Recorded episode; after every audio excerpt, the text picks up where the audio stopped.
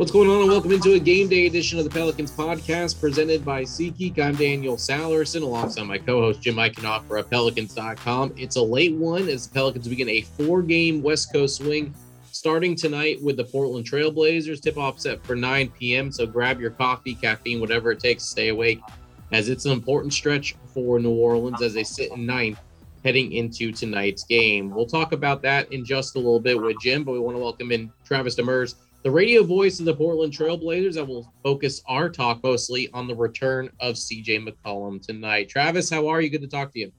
I'm good. It's good to talk to you guys. It's been a while. Yeah, absolutely. Let's let's talk about first, or for the most part, CJ McCollum here. I want to start with take us back to the trade. And when you heard the news, I know a lot of people kind of expected that it might go down. What was your initial thoughts on a guy like CJ who's been in Portland his entire career, getting getting traded to New Orleans? Yeah, there's been so much talk, or there had been so much talk for a couple of years that something needed to change, you know, whatever it was. And when you have Dame and CJ in Portland, Dame's not the guy who's probably going to be talked about leaving, right? So the expectation was that CJ McCollum was going to be traded at some point. That's what the fans expected. Um, and then when the day actually comes, it's this moment that wow, it's it's actually here. This this is over. We've watched this guy every second of his career. He's been a classy, off the feet, off the floor, um, great part of the community, and on the court, he's had some incredible moments. And it's like you couldn't say Dame without saying CJ. Those guys were together and now they're broken up and now they're gone. It's like wait a minute this is this is it.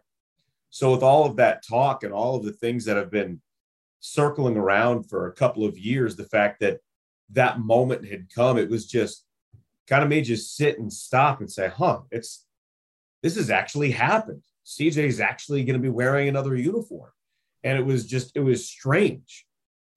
Yeah absolutely. I think it was kind of you know, strange to even think, wow, he's actually coming to New Orleans. You know, we were, you know, kind of shocked that, you know, we were actually able to get him just because we know the talent he has. And not to say that that was hidden with playing alongside Damian Lillard, but CJ's getting the opportunity here to kind of be the lead guard um, for the New Orleans Pelicans. But let's go back to him, just part of that organization. You talked about him on and off the court, but just what did he mean, especially coming a, a kid out of Lehigh?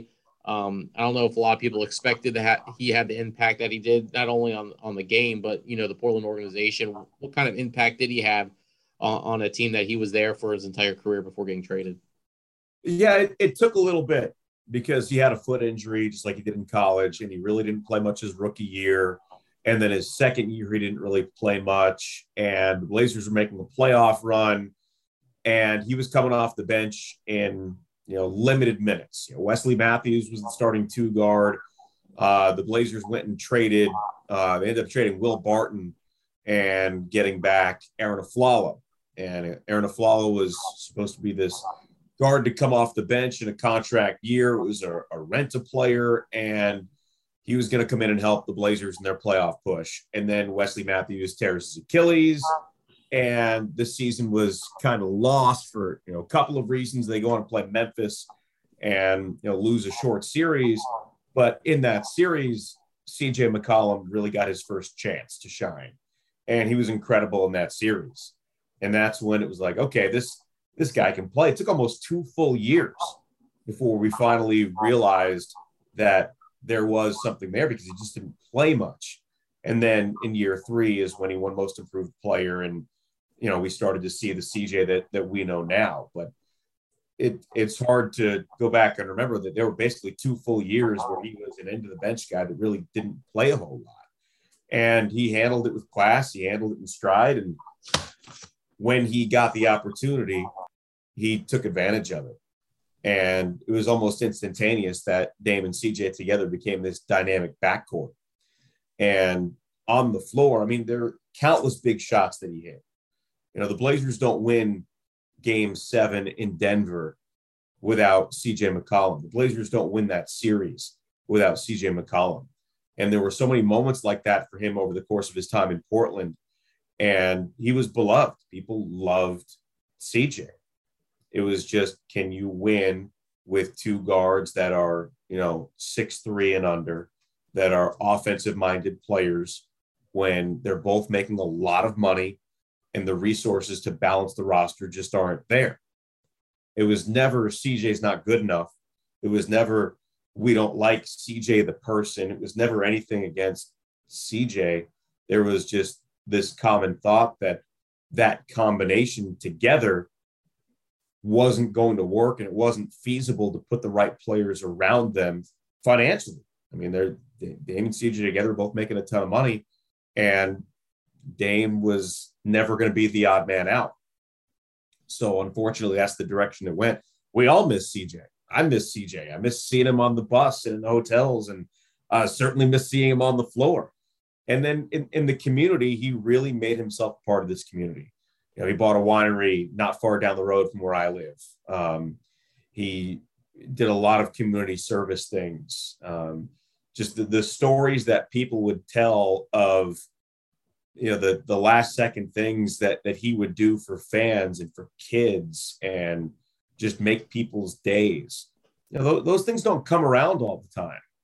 And it's it's sad to see that he's not here anymore. And you know on a, on a personal level cj i wouldn't say that we had a, a quote relationship. You know i'm not i'm not gonna uh you know pretend that i'm friends with cj mccollum but he always treated me well, you know, and he knew who I was. Um, you know, he just did little things um, to acknowledge me.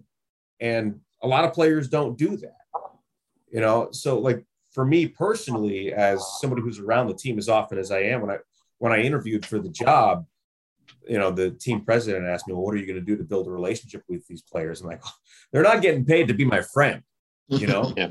So you know, for me, it's just stay out of the way. But CJ was always kind and he was just someone who was always uh, he always treated people well. And it was uh it's it's disappointing that he's not here anymore. For sure. I have one more question for him to give it to jim here. So what do you expect tonight when he takes the floor for the first time with the crowd reaction? I'm assuming it's gonna be great maybe a tribute video. I'm not sure what's going on there, but what, what do you expect the reaction to be when, when CJ takes the floor for the first time in the New Orleans Pelicans uniform? Yeah, I'm sure there will be some kind of tribute video. One of the things about Portland is they, the Blazers organization always recognizes players when when they come back. So I'm certainly expecting that. The building's been a little thin lately. Um, you know, just because the team hasn't been winning and the star players, the players the fans recognize haven't been there. There has been a buzz about CJ returning people want to get into this game. It's not an easy ticket to get right now. Um, so fans are going to be excited to see him. I'm sure you'll see a lot of CJ McCollum jerseys. And when he gets introduced by our PA announcer, Mark Mason, I'm sure it's going to be one of the louder ovations that a visiting player has had. Um, you know, I've been here almost 20 years between LaMarcus Aldridge returning to San Antonio and CJ coming back tonight you know, those are probably the two biggest returning player moments. Uh, maybe Rasheed Wallace when he came back with Detroit was the season after he was traded, and that's that's the difference too. Is that you know LaMarcus Aldridge left in the offseason. so it wasn't an in-season thing. When Rasheed Wallace got traded to Atlanta and then Detroit, the Pistons didn't come back here that season. We're looking at what six weeks. Yeah. So six weeks ago, CJ's wearing a Trailblazers jersey.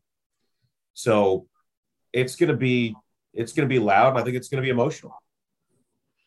Yeah, that's great to hear. I, I, think we're all looking forward to you know witnessing it from afar of seeing the crowd there. I, I was wondering a little bit about the attendance, so that's also great to hear that that you know you said that the ticket is going to be hard to come by it's totally understandable why the their yeah. you know the crowd's been down a little bit lately.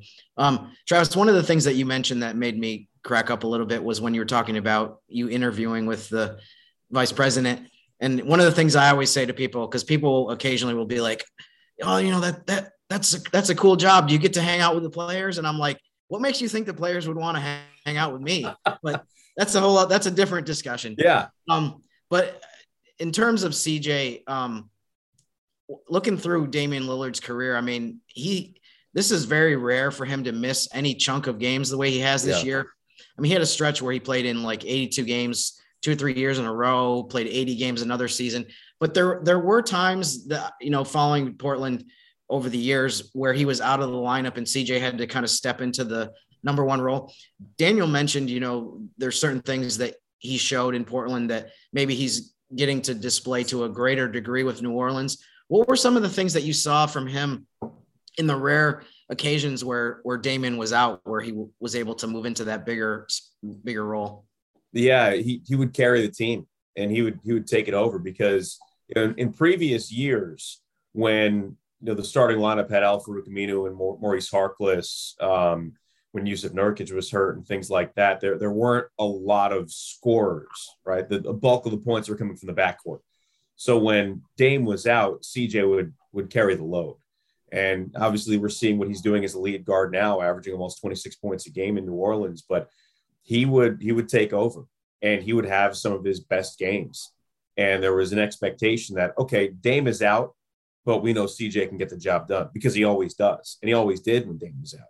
He had some of his best numbers when when Dame was out, and it's it's not that Dame was overshadowing him. I guess in some ways you could say that, but there there just weren't enough touches for both of them to get, you know, a really high volume of shots. And there were plenty of times too that if CJ was hot, Dame would defer to him. And that was another thing too, is that because CJ was right there, if he was hot, just get him the ball, keep getting him the rock, and you could rely on him. He was reliable. But when when he was forced to be the number one option, he was the number one option. There was no question about it. And people trusted that. Sure. I remember watching game seven that you referenced against Denver a couple of years ago mm-hmm. when CJ had 37 in game seven. And, I remember Damian Lillard being interviewed after that game. And Damian had a unusually, you know, rough game, I think, in game seven, shooting wise. Him saying something to the effect of, you know, thank goodness we had CJ today because I didn't have have my game clicking in the way I usually do. So I mean, that was an incredible performance that CJ had, you know, yeah. with the season on the line and really that whole series too, because now looking back on it, we know how banged up Dame was, and there were some games where he just didn't look like himself, and now we know why. Because he said he's been dealing with that that ab injury for like six years, and mm. by the time the playoffs would come around, he wouldn't look like himself because he he led the league in minutes like every year. So that the first round series against Oklahoma City, Dame was awesome. You know, game five, 50 points, the, the 37 foot shot over Paul George. In the Denver series, he struggled, and CJ was phenomenal. It helped that you know Zach Collins had a big series and Rodney Hood had a big series. Evan Turner had a great game seven, especially second half. But without CJ, that's not a seven game series. And without CJ, the Blazers don't win that series. Yeah, and it's funny, very local here. I think a lot of people forget how because it was a sweep. I hate to bring up 2018 first round with you on our show. This is very yeah. rude to treat a guest like this. But CJ CJ had a great series in that series. It was, series. It was totally forgotten because of that the team outcome, obviously. But I mean, he was he was great in that series, and he was really the guy that kept them competitive, especially in the games in the two games that were played in New Orleans. So I, I mean, I I've been beyond impressed by the way he's played here, but I've always respected that guy. So but yeah. before before I go back to Daniel, um, you mentioned the some of the stuff that he's done in the community in Portland and off the court. I mean, I just wrote an article kind of detailing all of the different things that he's interested in. I'm sure it could have been about 10 times longer if I really wanted to delve into yeah. everything in more detail. But I was curious as far as um, his interest in journalism and media and podcasting, like stuff like that. Um, I feel like we need to be the media contingent here needs to be on our toes because we have a guy who really is on top of everything. And I mean, he's seems like he's written, he did a Players Tribune article. It yep. wouldn't surprise me at all if he's one of the rare guys that actually did write the whole thing instead of having a ghostwriter because he, yeah. he seems like he has a lot of. But I mean, what are what were some of the things that impressed you the most in terms of his the stuff that he did in media media wise and maybe even like his future in broad, whether it's in broadcasting or any of those other areas? Yeah, well, he actually uh, did some stuff with us in Portland, um, and not just our station. He had a hip hop show on one of the other stations in our cluster, and he would do that every week, and he he mm. loved it. His rookie year, he actually had a radio show on Sirius XM NBA radio where it was him and Justin Termine, and they would do a show every week. And he was a radio host his rookie year. Um, and they actually they they did a they they set him up to do an interview where they had him interview a member of the media, which actually turned out to be me. So his rookie year, the the co-host left and left him by himself to do a, a phone interview with me, and it was it was weird, right? Like, why is mm-hmm. CJ interviewing me? It should be the other way around. Yeah. But he's just he's always he's always kind of been that guy, and you can tell that there was a a little something extra with him where he he wanted to do that. He's between the stuff that he's done on NBA TV and NBA radio, the, the radio show that he did in, in Portland, the hip hop show, um, the, the writing that he's done, he's a smart guy. You can be around him for 30 seconds and you know that he's probably smarter than you. Uh, it didn't take me long to figure that out. Uh, that, might not be that hard to do either, but still, he he's somebody that you know that there are, are interests beyond basketball. And there are some players where, like Jaylen Brown, somebody that because he is so smart and has so many interests outside of basketball, people question how dedicated he was going to be in the NBA. That's obviously ridiculous now to look at, but it's like, well, because you have other interests, you can't possibly be focused on exclusively on the NBA. And I, I think there there might have been a perception about CJ in that way before because there are so many other things that he's involved in, but it never takes away from his focus on the court. And you guys see that now that he's in New Orleans, that he is, when he does something, he is dedicated to it. And if when his playing career is over, that involves media, TV, radio, whatever it is, he's going to be just as dedicated to that. Yeah, it wouldn't surprise me to see him on some sort of pregame show or analyst yep. uh, whenever he's done. That's for sure. Before I let you go, Travis, I really appreciate the time on this game day. I do want to talk at least a little bit about the game tonight. It is some, some importance for the Pelicans, of course. I know the Blazers have been struggling, but that's due to a ton of people being out. So with the guys available tonight, who's someone that Pelicans fans or, or even us should be on the lookout for? Someone that's really standing out, making the most of their opportunity right now. Well, it's not Josh Hart because he's he's not coming back this year, and I'm sure Pelicans fans miss him. Uh, he's awesome, by the way, just on and off the floor. He's terrific. Um, but there's not a single player available that was that played for us on opening night, and it's been that way for about a month. So you know, there's some 10 day guys, two way guys. Uh, Brandon Williams has played about 20 games in his career, and he is he's been really fun to watch. He had 25 the other night. I think he scored 20 or more like seven times. Uh, he's explosive. He gets to the rim, and then Drew Eubanks, you might remember from San Antonio. He's a local guy, Oregon State. He's from Portland. Uh, he had a career high 27 the other night. He had 16 rebounds. Uh, he's become kind of a focal point. So between Brandon Williams and Drew Eubanks, those have been kind of the two go-to guys over the last month, and they've they've been really fun to watch. Um, but it's it's mostly rookies, most young guys, and then you have the aging veteran, the 28-year-old Ben McLemore, who had eight threes and 28 points the other night. He's still a sharpshooter like always, but it's just funny that he is like he is so exceedingly older than everybody else that's playing, and he's 28. So you know what, is, what does that make me? What does that make us? But uh, it's they, they play hard. Uh, they make some young mistakes because there's so many young players, but they they play hard. They don't give up. Uh, they're all trying to earn a spot somewhere, whether it's here or somewhere else. They're trying to make a way for themselves in the NBA, and they can they can cause some problems. They just eventually because it's such a thin roster and they're so young, they run out of gas. Yeah, I mean, those are some of the, the most dangerous games is playing against guys that have nothing to play for but themselves and trying to make their way throughout the league. So definitely not a, an easy game for the Pelicans tonight as they take on the Portland Trailblazers. Travis Demers, the radio voice of the Portland Trailblazers. Travis, I really appreciate the time. Thanks for the insight on CJ and, and enjoy the game tonight. Have a great call. I appreciate it, guys. As always, thanks for having me, and I look forward to seeing you next week down there. Absolutely. Great stuff there from Travis. Of course, not surprising what he had to say about CJ. We're already seeing it here in just six weeks that he's been with the team. Of course, buying every employee lunch uh, a couple weeks ago was certainly impressive for him. Uh, he's been nothing but nice to all of us interacting with the media. Um, and yeah, it'll be interesting uh, tonight, Jim, to see how the the emotions will, will pour out a little bit. I would expect for him, and of course the fans, like like Travis mentioned, and um, before let before we go at, get out of here, of course, you have a, a great article. I'm not saying great just because you're I'm staring at you on the Zoom screen right now, but I did read it this morning. And it is really good to learn about CJ and all of his hobbies and his interests and you know his time in Portland. You can read that on pelicans.com the mobile app. So I will ask you kind of between talking to Larry Nance Jr., Garrett, and CJ himself, what what did you learn about CJ? Or is there anything that you kind of learned that maybe you didn't know about him, or what stuck out to you about writing this piece? There were a lot, really a lot of things that were reinforced that, that I had already thought about him. Maybe just things that were given greater detail and and kind of context as far as the way he kind of conducts himself. I also mentioned this in the article.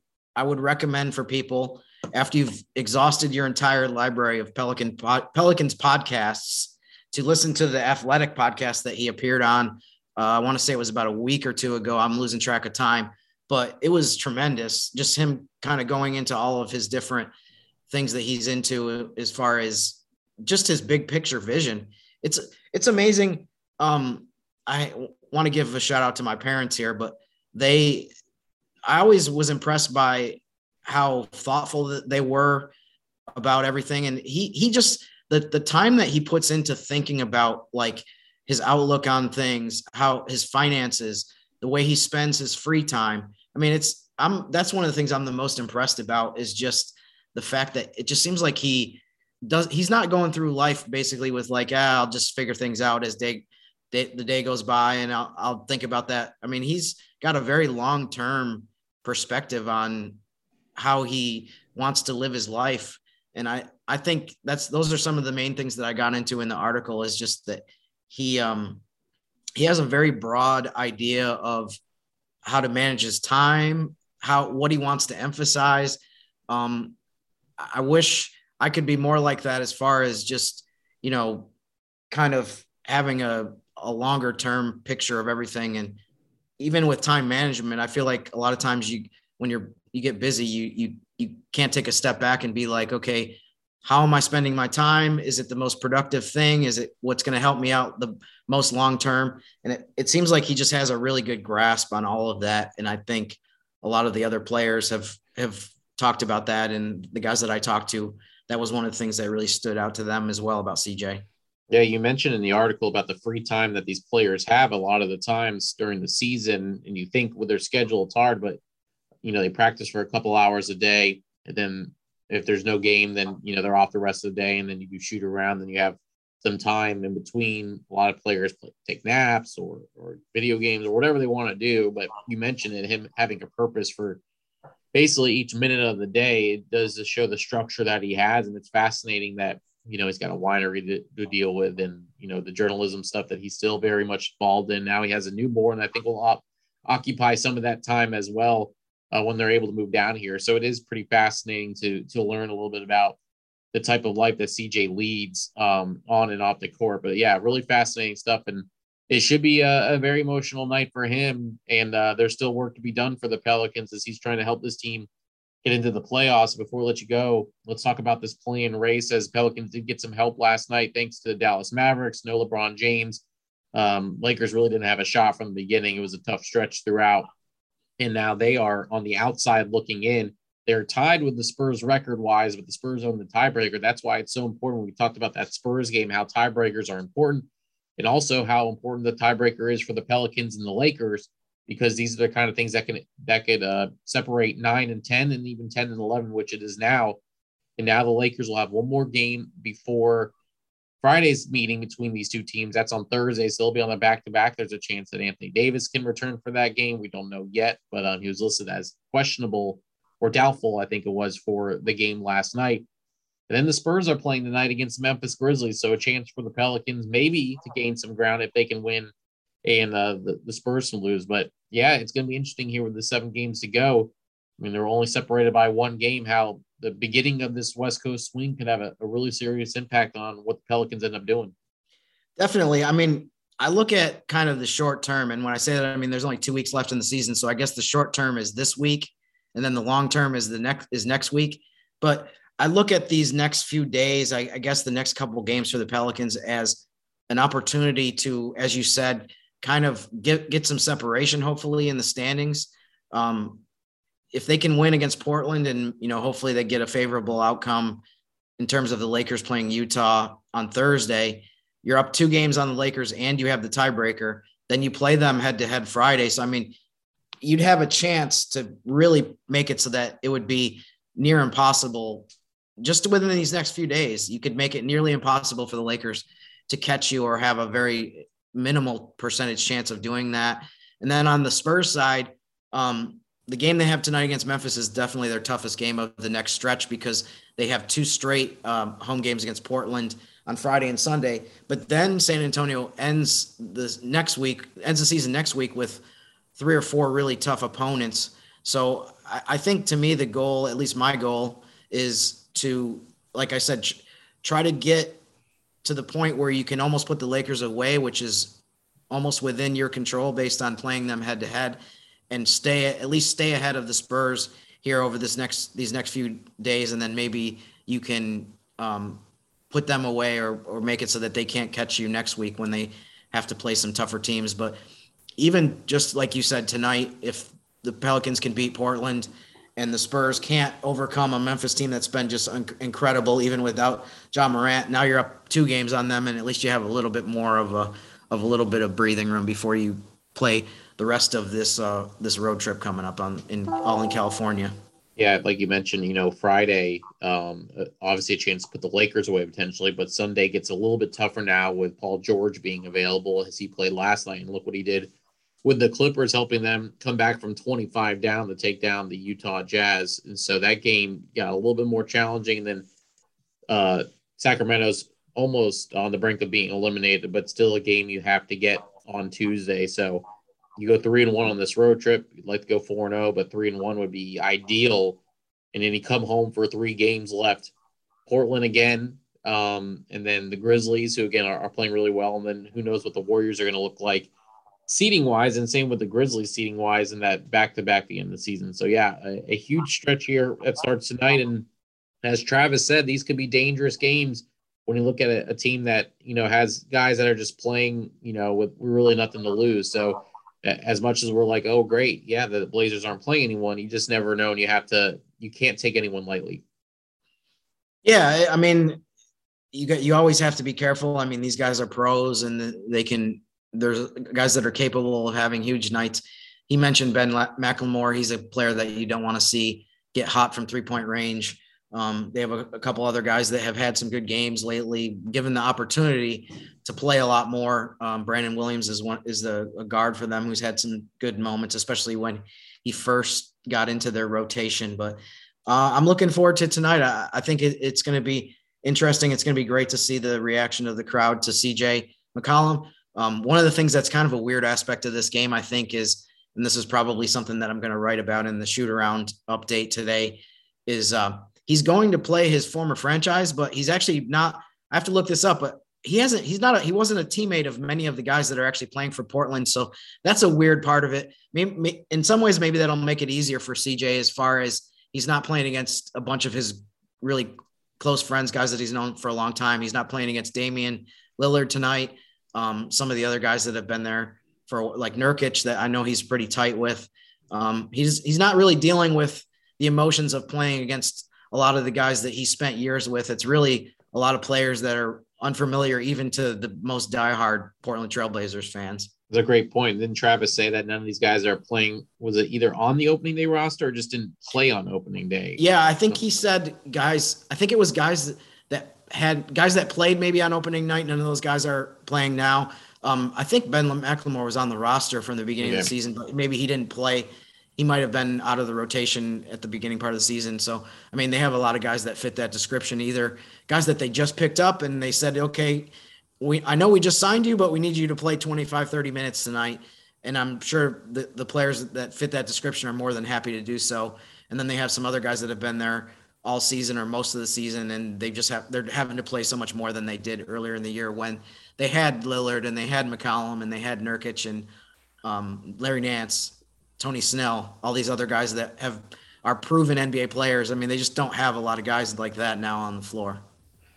All right, we'll see how this goes. Start of a four-game West Coast swing tonight, 9 p.m. Central Time. Again, stay up late, get your coffee, whatever you need to do. Hunker down. The storms are on the way too, so please be safe uh, tonight. This is a great opportunity to stay home and watch this team play. You can watch them on Bally Sports New Orleans, or you can listen on ESPN New Orleans 100.3 FM. Pregame coverage both beginning at 8:30 p.m. Central Time. We'll have another podcast for you on Friday, previewing that big matchup between the Pelicans and the Lakers. Big thanks to Travis. Big thanks to Jim.